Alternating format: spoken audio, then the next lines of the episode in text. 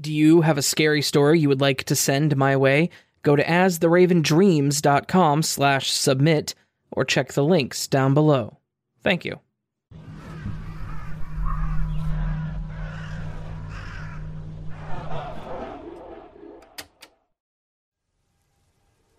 Hi, everyone. So I'll jump right in. The story happened before lockdown, quite a while ago, but it made me paranoid for months afterward, and really opened my eyes to the surprisingly subtle tactics that some of these creeps will use. Even go as far to pretend to be gay to put women at ease, as I suspect this man did. Also, sorry for the length of this story. In my city, there is a local dog park that is one, if not the only park, that will let you take your dogs off the lead and is specifically for dogs and their owners. It's a short walk from my house and has plenty of local dog courses that happen there. Some free, some paid, and so on. I'd gotten a standard poodle puppy earlier that year and had been attending a variety of these classes and visiting the park for a while. And I'd gotten to know, or at least recognize, most of the regulars and their dogs. I'd also experienced a few creeps, but none really stood out or terrified me like this one man did. I arrived at the park around 4 after work and other obligations, like I usually did, and let my dogs off the lead. Throwing some toys, practicing some training, saying hello to the other regulars who were also starting to arrive. Typical stuff, you know? After a while of walking around, I sat down on one of the benches on a small hill overlooking the park, and my doggies came to sit with me to get some water. As I was giving them a drink, I noticed a man approaching us. He wasn't trying to sneak up on me or anything, and when he saw that I had noticed him, he smiled and waved, greeting me from a distance, before he came up the hill. He seemed friendly, and I thought he was just walking by. Plenty of people cut through the park to the gate at the top to avoid taking the longer route around the block. One of my dogs is a collie named Belle, and she immediately started growling and barking at him. But I dismissed this and shushed her because she is a rescue who was treated terribly by her last owner, and this is usually how she reacts to anyone that she doesn't know. But rather than go quiet at my command like she usually does, she just transferred to a low growl. The man finally came up to where I was sitting, but rather than continue past, he stopped and started talking to me.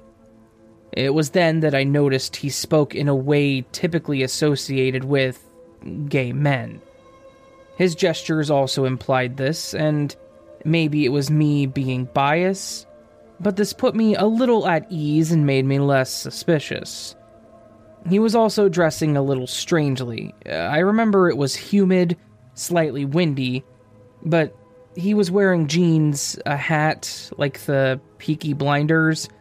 I don't know how else to describe it, sorry. A large trench coat with what looked like layers underneath and a colorful scarf. He looked professional and well put together, with an expensive watch and shoes to boot. At least, I assume expensive from what I saw. He greeted me politely and complimented my dogs, and I returned his niceties, still wondering what he may have wanted. He then said that he had seen a dog by the entrance to the park, hadn't seen its owner, and was concerned. This immediately got more of my attention, and I asked what kind of dog it was. Although I was not especially concerned as it is an off lead dog park. After all, maybe it had just wandered a little way off and its owner was sitting on a bench or chatting to someone. The man explained it was a Maltese poodle, and he had hung around a bit but not seen anyone tending to it. At that point, an older lady walking behind us with her dogs overheard and came over to ask about it as well. He explained what he had seen to her as well, and while they were talking, I got up and left. Partly to check on the unattended dog, but also to give my dog Belle some respite as she hadn't stopped growling and was getting more agitated with the little group forming. Her and my poodle pup followed after me happily as I made my way, not bothering to look back, and I went down to where the man said he had seen the dog. I saw it and immediately relaxed. I recognized it and knew that the owner of the dog wouldn't be far. Sure enough, when I glanced around, I spotted him climbing up the steps from the little parking lot of the park. He had a golf bag with him, which was mainly why he stood out enough for me to recognize him. He would let his dog out to run up while he got his stuff, and then he would whack a few balls, which his little white poof would speed off to retrieve. It was honestly adorable. I then noticed the trench coat man appearing, and the woman he had been chatting to also arrived, and they went over and chatted to the golf bag guy, who seemed to confirm to them the dog was his. Trenchcoat guy glanced around, and when he noticed me, he immediately came over and told me the Maltese belonged to that man. I said that I know and explained a bit about him. I figured that would be the end of our interaction. As I turned and went off to watch my pupper, now playing with some other dogs, while Belle watched quietly a little way off from me, but nope. This guy followed, falling into a stride next to me and introduced himself. I responded politely, but kept walking. He continued beside me now, suddenly chatting about how he was visiting from the Berg uh, which made sense why I had not seen him before, and then started talking about his family. He was gushing unprompted information at me, but I assumed he was just being friendly or an open person. Honestly, something about him just did not sit right with me, but I had no idea what. I had no reason to be suspicious, and I tried to be polite, which is why I didn't just tell him to go F off, hoping he would put it together by my unenthused response. He started asking me questions. How long had I lived in the area? Or was I just visiting? Did I come to the park often? Was my family also in the area? I answered vaguely, just because he was coughing up his life story didn't mean that I had to. My vague answers made him back off a bit, and he began gushing about himself again, telling me how his family were renting a house nearby and going so far as to give me the actual address before asking me, oh, where do you live? Now, I'm not stupid enough to give my address out to random strangers. So, I just said that I lived in the area and had been here for a while. His response was silence, and when I looked at him, he was just staring at me. It gave me the creeps. However, my gut started to twist a bit when he began again. More about himself, followed by more probing questions about my life and details about where I lived. He was so casual and smooth about it that I was really questioning myself for having such a paranoid feeling. But I definitely felt uncomfortable, and I made an excuse of needing to check on my dogs to literally run away from the man, and it worked for about three minutes until, as I straightened up from petting my puppy and calling Belle over, I turned to see him standing right next to me again. That friendly, disarming smile on his face again. He complimented me on my dogs and said that he was sorry to bug me again. He said he hadn't seen a poodle before and asked to pet my fluffy little pup. I was hesitant, but he was so smooth, uh, seemingly kind and polite. I couldn't think of an excuse, and I said yes. He bent down to pet him and started asking me questions about him while littering and some compliments. It was disarming, and it made me feel a little bad. Uh, like maybe he wasn't such a creep and I was just being paranoid. I relaxed a little and I answered some of his questions, but a comment of his made my gut twist all over again. He said that he would love to bring his dog here, and I blinked.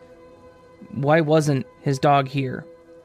In fact, who goes to a dog park without their dog?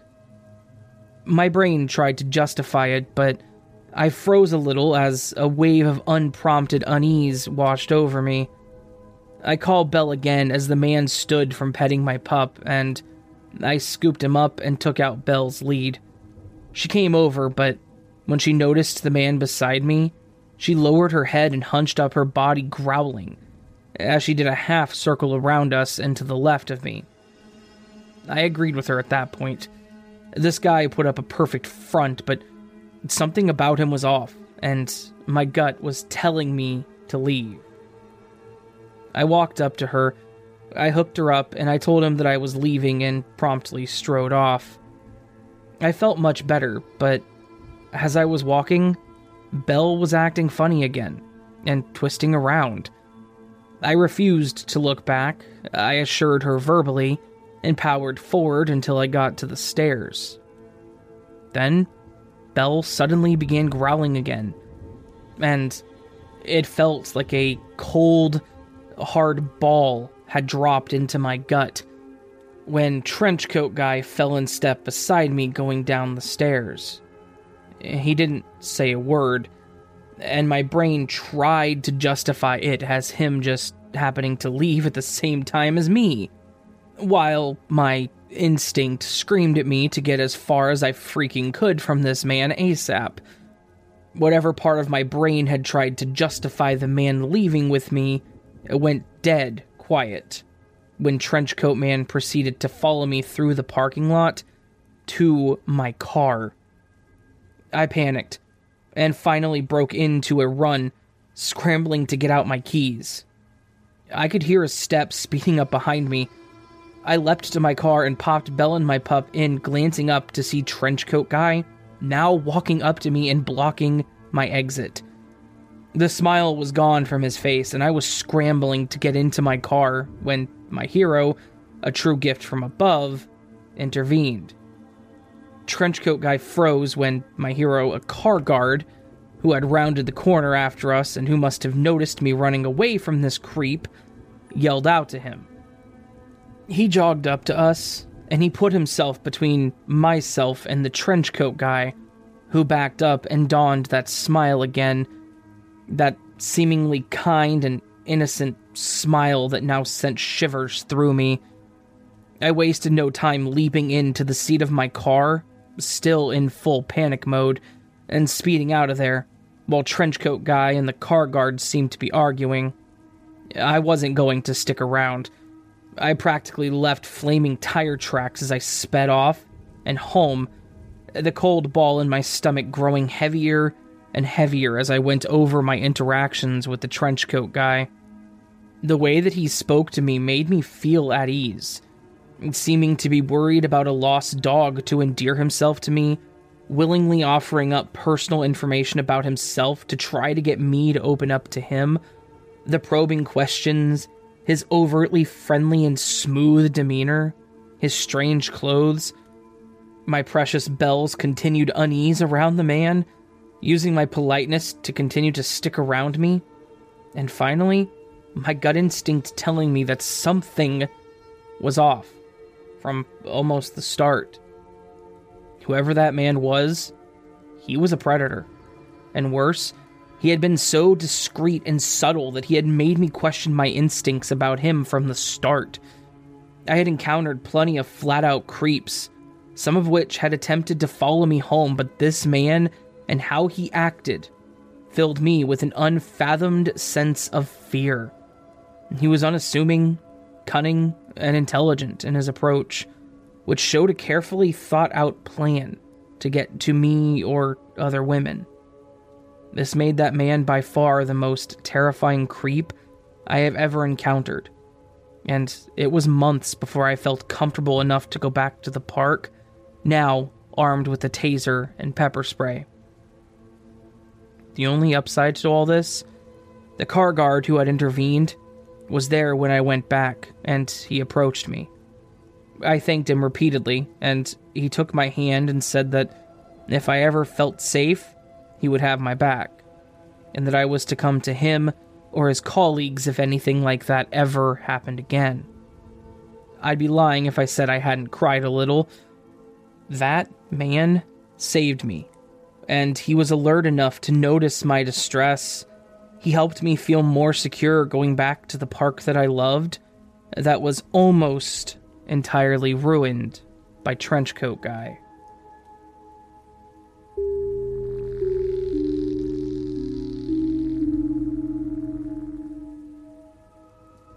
I mentioned this story in a comment and was told that I should do a full write up.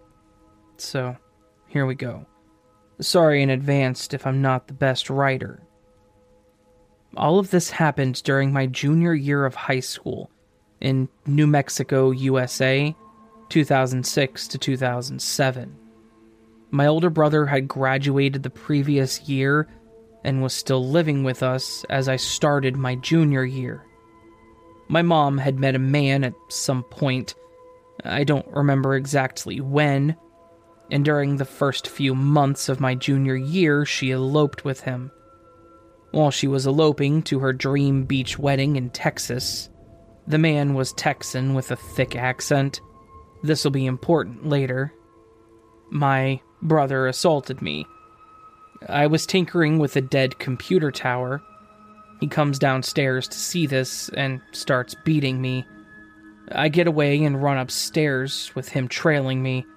He pulled on and ripped my shirt while I was trying to get away from him. Somehow, I did, and I barricaded myself in my room. I called my boyfriend at the time, who lived four hours away. He was immediately ready with guns and friends and on the road. I called my mom to tell her what happened and that I was leaving. I still had a few hours to wait, though, and I was terrified. I started calling friends to see who I could hang out with until my boyfriend arrived. I found a friend to help me for those few hours. I don't remember how I got out of the house, nor do I remember the rest of that night. This started a trend of me missing a lot of school and spending a lot of time with my boyfriend, avoiding my brother, and eventually my stepdad, who we will call Jim. A lot of the time between the assault from my brother and that next big event is really blurry. I don't remember a lot, and come to find out from my therapist later in life, this is because I apparently disassociate and didn't even know it. It's an additional defense mechanism to fight, flight, freeze. My brain is good at blocking out trauma. I don't remember much before the age of 13, and I've come to terms with not knowing why. Anyways, I digress. I do recall one piece of information. My mom spent weeks tracking down a shotgun that Jim had sold out of desperation. It was a family heirloom or something. She tracked it down, bought it at a pawn shop, and gave it to him for Christmas of 2006. He cried when he opened it. He also ended up putting it against my mom's head, but I'm getting ahead of myself. Sometime in the spring semester, I was at my boyfriend's house, four hours away, when I get a call from my mom. She says that she knows I'm heading home soon, but to not come home because she's staying at a hotel. She explains that Jim assaulted her in front of his family, threw his phone at her head, which needed stitches, and held the shotgun to her head. He was arrested at the house, but his parents, who witnessed the whole thing, bailed him out. So, my mom went into hiding. I get home, well, to the hotel in a nearby town, and this is where my mom explains further that the assaults have been happening for a while and it always happened when I was at my boyfriend's house, and that she hid it. She also told me that Jim's sister stayed in the hotel with her for a day or two. Not sure why. My mom and I planned to stay there for a bit until. I'm not really sure anymore. We told nobody where we were or what was going on. This was my mom's idea. My grades were suffering, counselors had no idea what was happening with us, and I now realize how freaking stupid this was. One night, in the hotel, we were hanging out on our respective beds, watching TV, when the room phone between us rings. My mom mutes the TV and we watch it ring, glancing at each other. We didn't answer. Instead, we let it finish and my mom calls the front desk. The room was so quiet, I could hear the whole conversation and I will never forget it. The front desk said, Hello, how can I help you? My mom said, Did I just get a phone call? Yes, you did. Was it from a man? Yes. Did he have a Texan accent? Yes. My mom, then visibly shaken, said, Where did the call come from? To which front desk replied, Another room in the hotel. My mom paused before saying, Call the police. Call the police? Yes, please, call the police. I don't remember exactly what happened after that phone call, but I do remember hiding between the two beds on the floor with our old cat. We were on the first floor with our cars right outside the window. My mom said that this was to keep an eye on them, but I now think this was also a dumb idea. We had no idea if he still had the shotgun or not, so we were just hoping he didn't know where we were. After what felt like forever, the police knocked on the door. The knock was so startling, but so relieving when they announced that they were the cops. He was arrested at the hotel, and we proceeded to find out a lot of things. He was trying to find us. He hunted for us, the hotel had an internal balcony, so the second floor could look down and see the first. He was apparently just above us in a room or two over. He was calling the front desk, complaining about our cat, with no valid complaint, to see what room the front desk would go to. Apparently, he was also texting my mom during the whole thing from his parents' phone since he broke his on my mom's head. He was saying how dumb we were for leaving our cars outside, how he knew where we were, how he would hunt us down and kill the mother lion and her cub. Demented shit. He even said some of this in a voicemail that my mom never let me listen to. We left the hotel for another, further from home. We couldn't sleep, and around 3 a.m., I left to go back to the safety of my boyfriend. Eventually, I came back to my hometown, but still did not go home. Hmm, this time, we were staying with the family friend. Legal things were starting, and I went with my mom at one point in case they needed my statement, but they didn't. While we were staying with this family friend, my paternal grandmother passed from a heart attack. To say the least, my junior year was the most stressful year after some time, my mom went back to Jim. He assaulted her multiple more times and even tried to kill our cats. Eventually, she moved away from him, but was technically married to him from 2006 to 2014 2015. Me now, I'm happy. I have a regular therapist, a supportive partner, and his family who loves me unconditionally. The trauma that I live with is a daily battle, but I'm in such a great place now. I no longer have contact with my mother, and it's the best decision I ever made. She later married another abusive man once her paperwork was done with Jim. I couldn't let her traumatize me further.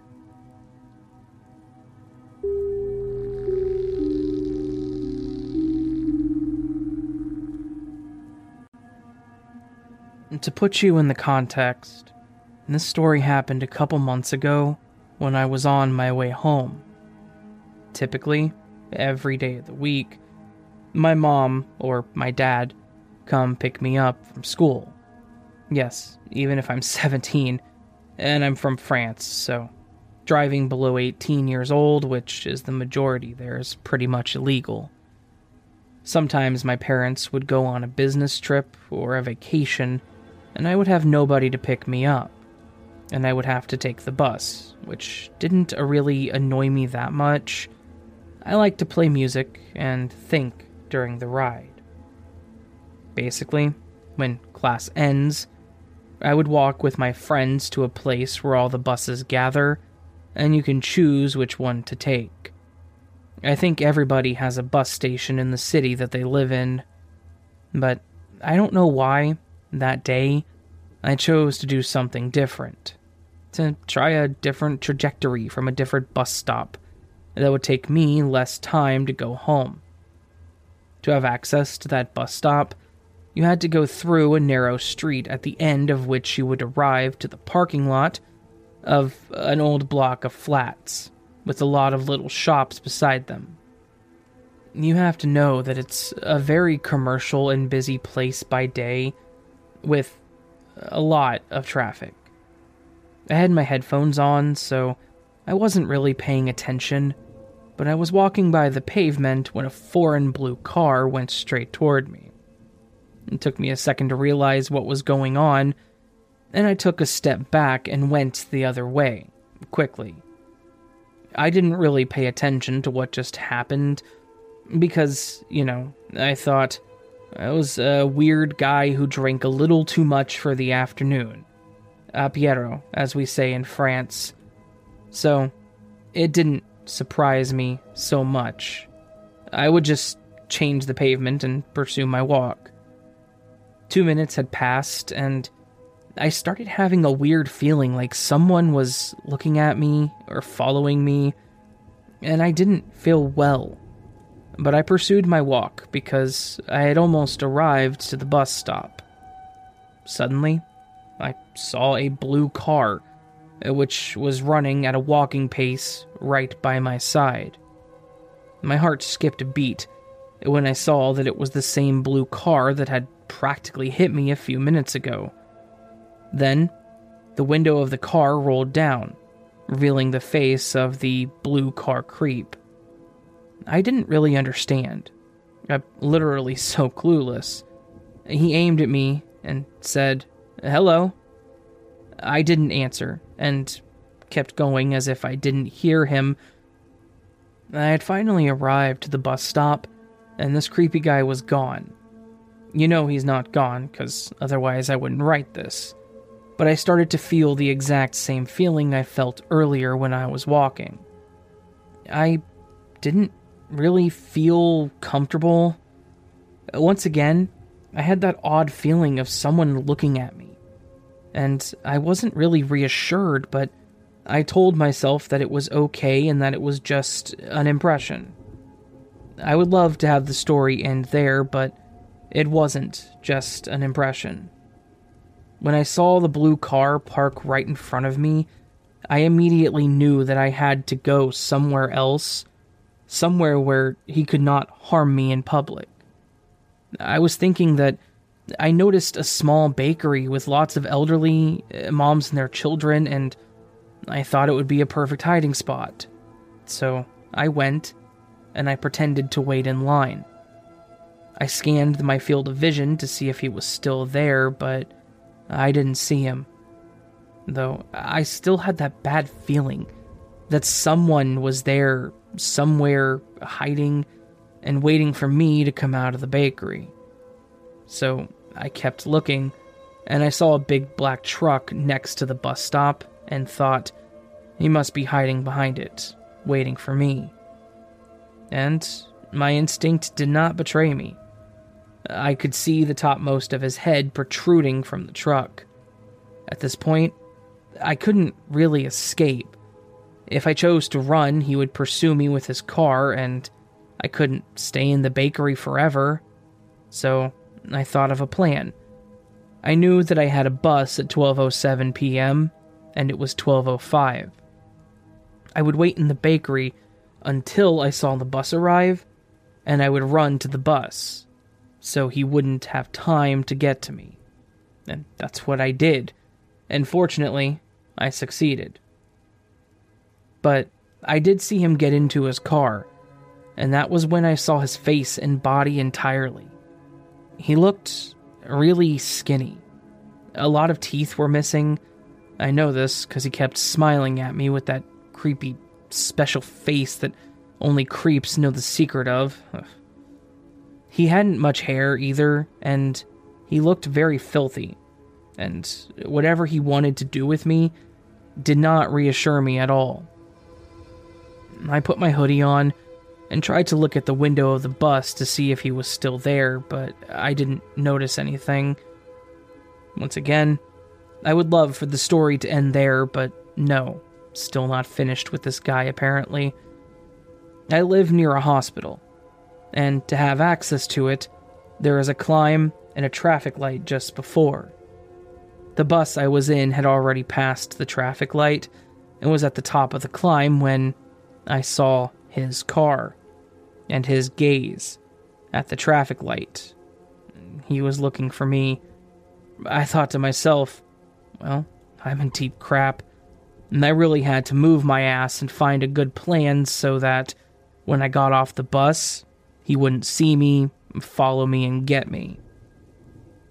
As soon as I got off the bus, I had to run, and I did, hugging the wall of fears that he would see me.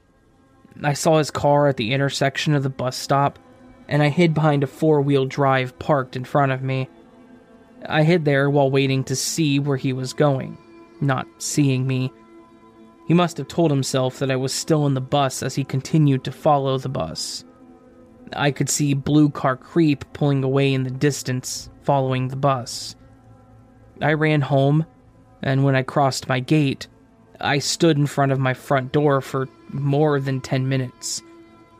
I was shocked by what just happened, and I asked myself the famous question of if he had seen me behind the four wheeler, what would have happened to me? His strategy was actually to follow the bus and watch everyone who got off in hopes that I was one of the people. So then he could block me with his car and get me. This whole situation, it really scared the hell out of me. And now, each time I walk by this bus stop area, I get chills down my spine. I always have the fear that this guy is going to reappear. I think I'm clearly traumatized by blue cars at this point.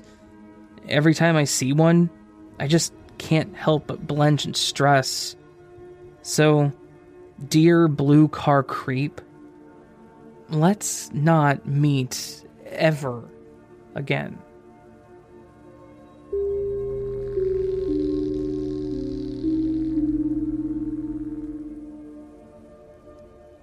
So, I have to keep this very general, but I have to share it. It's a long post, and I'm a first time poster, so please be kind. Also, please keep in mind that I was 22 years old and not even out of grad school when all this went down. I'm a therapist, and while I was in grad school, I began an internship that provided group and individual counseling to a halfway house. And this halfway house was run by a church and their well meaning congregation, but was a bit of a mess. After several months of working with them, I got a call from the house parent that said none of the residents were willing to attend group sessions if their new housemate would be involved. The house parent made some comments about a typical house drama, so I wasn't too worried about it and just told them to go ahead and bring the residents to the clinic, and that I would work with the new housemate privately to figure out what was going on. I met with the new housemate first, and they seemed a bit reserved and untrusting, but nice. When I asked about issues in the house, they gave a small, curved smile and raspy chuckle scoff. I pushed them a bit further, but all they would say was that the others were scared. We ended our session, agreeing to meet weekly. I had the group session next, new housemate not included, to get the feel with what was going on from the others. When I walked in, I could tell that there was something seriously wrong. Their faces looked terrified. Their general appearance were disheveled. And they were all looking anxiously around at each other. I asked what was going on, and no one answered.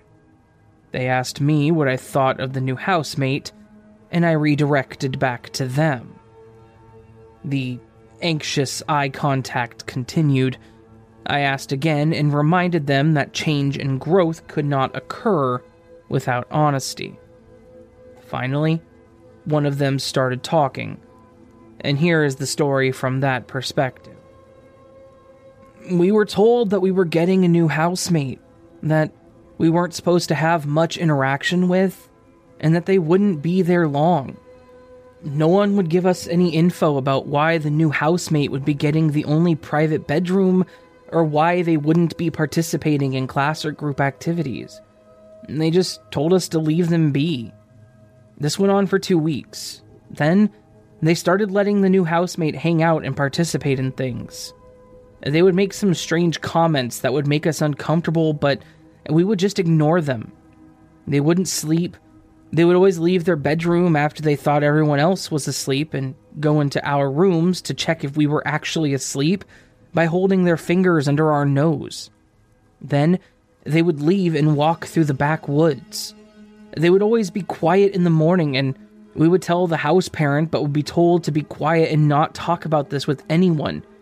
One night, after dinner, we turned on the Investigation Discovery channel, and a new housemate was watching with us. A few minutes into the episode, they got up and walked into the woods. They usually did this super late at night. A few minutes later, we heard it. Their name on that episode.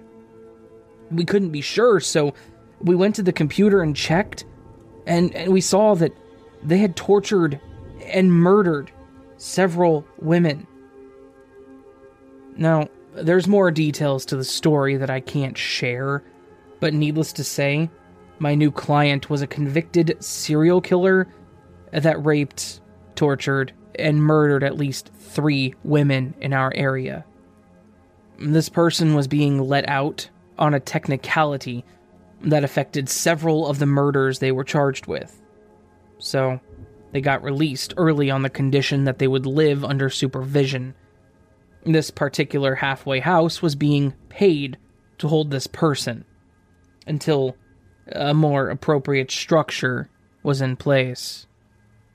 After I had done my own research and confirmed, I went to my supervisor and professor, and the contract with that particular church and halfway house was terminated. Icing on the cake, the next year of my life was absolute hell. As I was stalked, my home was invaded, my dogs injured, my house and car vandalized, and survival items that didn't belong to me were found in my attic that made it look like someone had been living there. I would come home, and the house would look different than the way that I left it. The police came over to my house a dozen times throughout that year, and they did nothing. So, my family hired a security team and installed cameras. Six months later, a perpetrator was arrested on my property, and eyewitnesses and evidence linked him to the crimes. Perpetrator had been out of prison for just over a year on rape and kidnapping charges. Guess who was from the same small hometown as the man arrested? My client. An edit. Here are some answers to a lot of the questions. This incident was just over 10 years ago, and the stalker is still in jail. I had just bought the house the week prior to all this starting, so I couldn't move somewhere else. No money. Several friends offered to let me stay with them, But police and the psychiatrist believe that the stalker would follow me because he was already fixated on me. I have no idea if that's how it worked, but I listened to them. My brother, dad, and several friends rotated, staying with me for several weeks. There was no evidence of a connection between the stalker and the serial killer, but my brain sometimes begs me not to believe that. I lived in that house alone for another three years, and then got married and lived there for two years after with my husband. I never felt at rest in that home, obviously. We were in a new home now, and with the help of lots of dogs, cameras, home security, and a really good therapist, I'm doing great. Though I do have severe night terrors from the PTSD.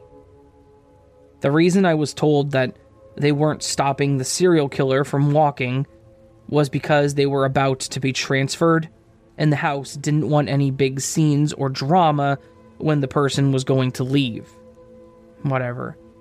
In terms of who this person is, I left out and changed up a bit two major details that would be easily Googled to find out who they are. So, happy hunting.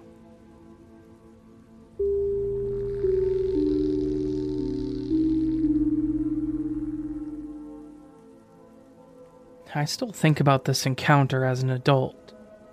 When I was about 10, I'm 25 now, I was downstairs watching TV late at night with my mom and my sisters. Everyone decided to head off to bed, and I was left alone downstairs. I started drifting off, and all of a sudden, someone started banging on our door. Hard. I'm talking let me the F in hard. I was so scared that I just sat there frozen, staring at the door, like my life depended on it. My dog was laying right next to me and also just stared. He never barked or moved an inch, which was odd because he always barked at the door. The banging never stopped for what seemed like a solid five minutes, but in reality was probably only a minute. I looked at my dog, and I think because I finally moved, my dog snapped out of his trance. He looked at me for a split second and jumped up and ran towards the door. He still didn't bark, but instead started turning his head like he was confused. I finally got the courage to get up and open the blinds to see what was going on and this young woman, maybe around 20 to 25, was standing there, holding her chest in her hand. It was still attached to her, but it seemed like she was trying to hold them up to keep them from being out there, I guess. She had blonde hair, white skin, and she was covered in blood.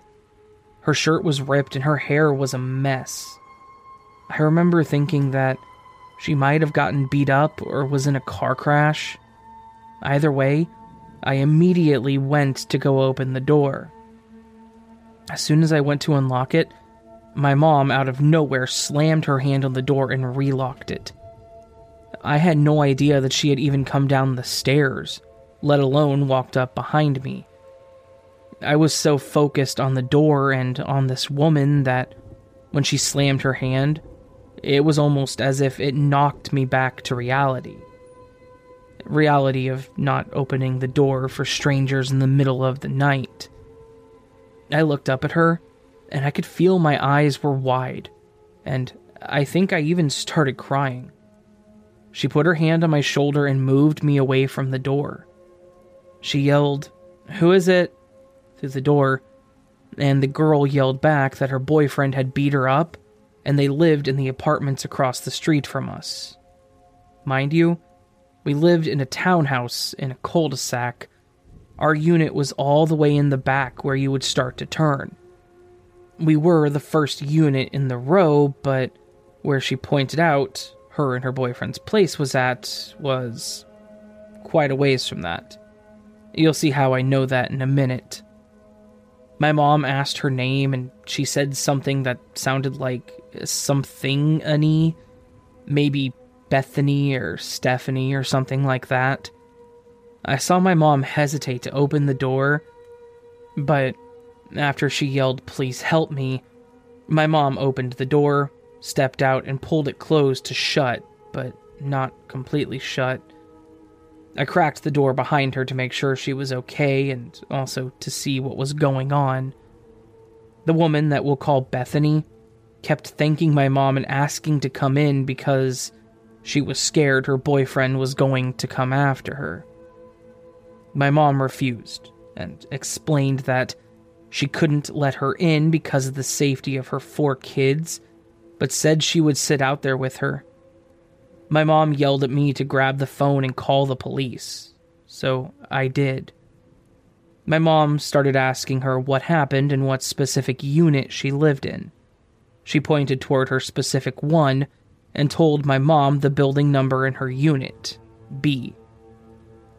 A silver SUV pulled up a little later and she ran towards it, yelling, That's my sister, and then just jumped in.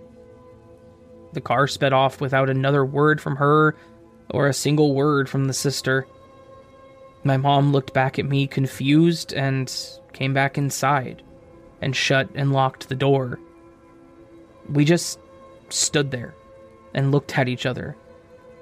I asked my mom what about the police, and she said she would wait for them downstairs if I wanted to go to bed. I was too scared to leave her, so I waited with her.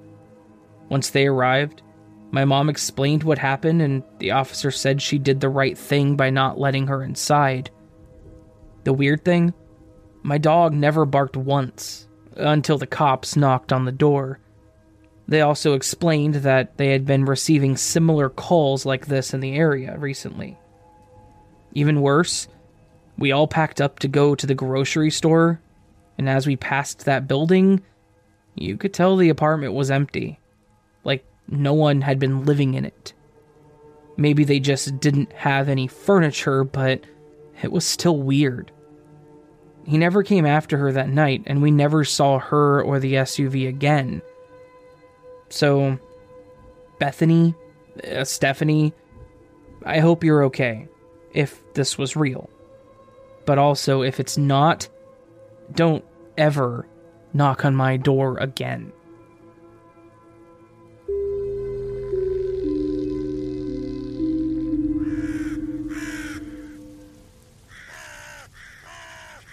This has been a fantastic collection of terrifying encounter stories. A huge thank you goes to everyone who listened, and of course, the original posters of these stories. Obviously, these are terrifying situations that no one wants to end up being in, most of them to no fault of the original posters' own. Um, I do want to say that these stories are intended to be as educational as they are entertaining, and if anybody is able to learn something from these and potentially keep themselves out of a dangerous situation, then they have done their job. Once again, thank you to everybody who listened and everybody who enjoyed. If you did, please do hit that thumbs up button. Let me know what you thought in the comments below, and subscribe if you're new, hit the bell icon, etc., etc. You can also follow me on all my social media platforms or support over Ko-fi, Patreon, or channel memberships. All patrons and channel members get early access to content like this. Thank you to everyone out there. I want you to know you are valid, you are loved, and you are important. Never let anyone tell you otherwise. Sleep well you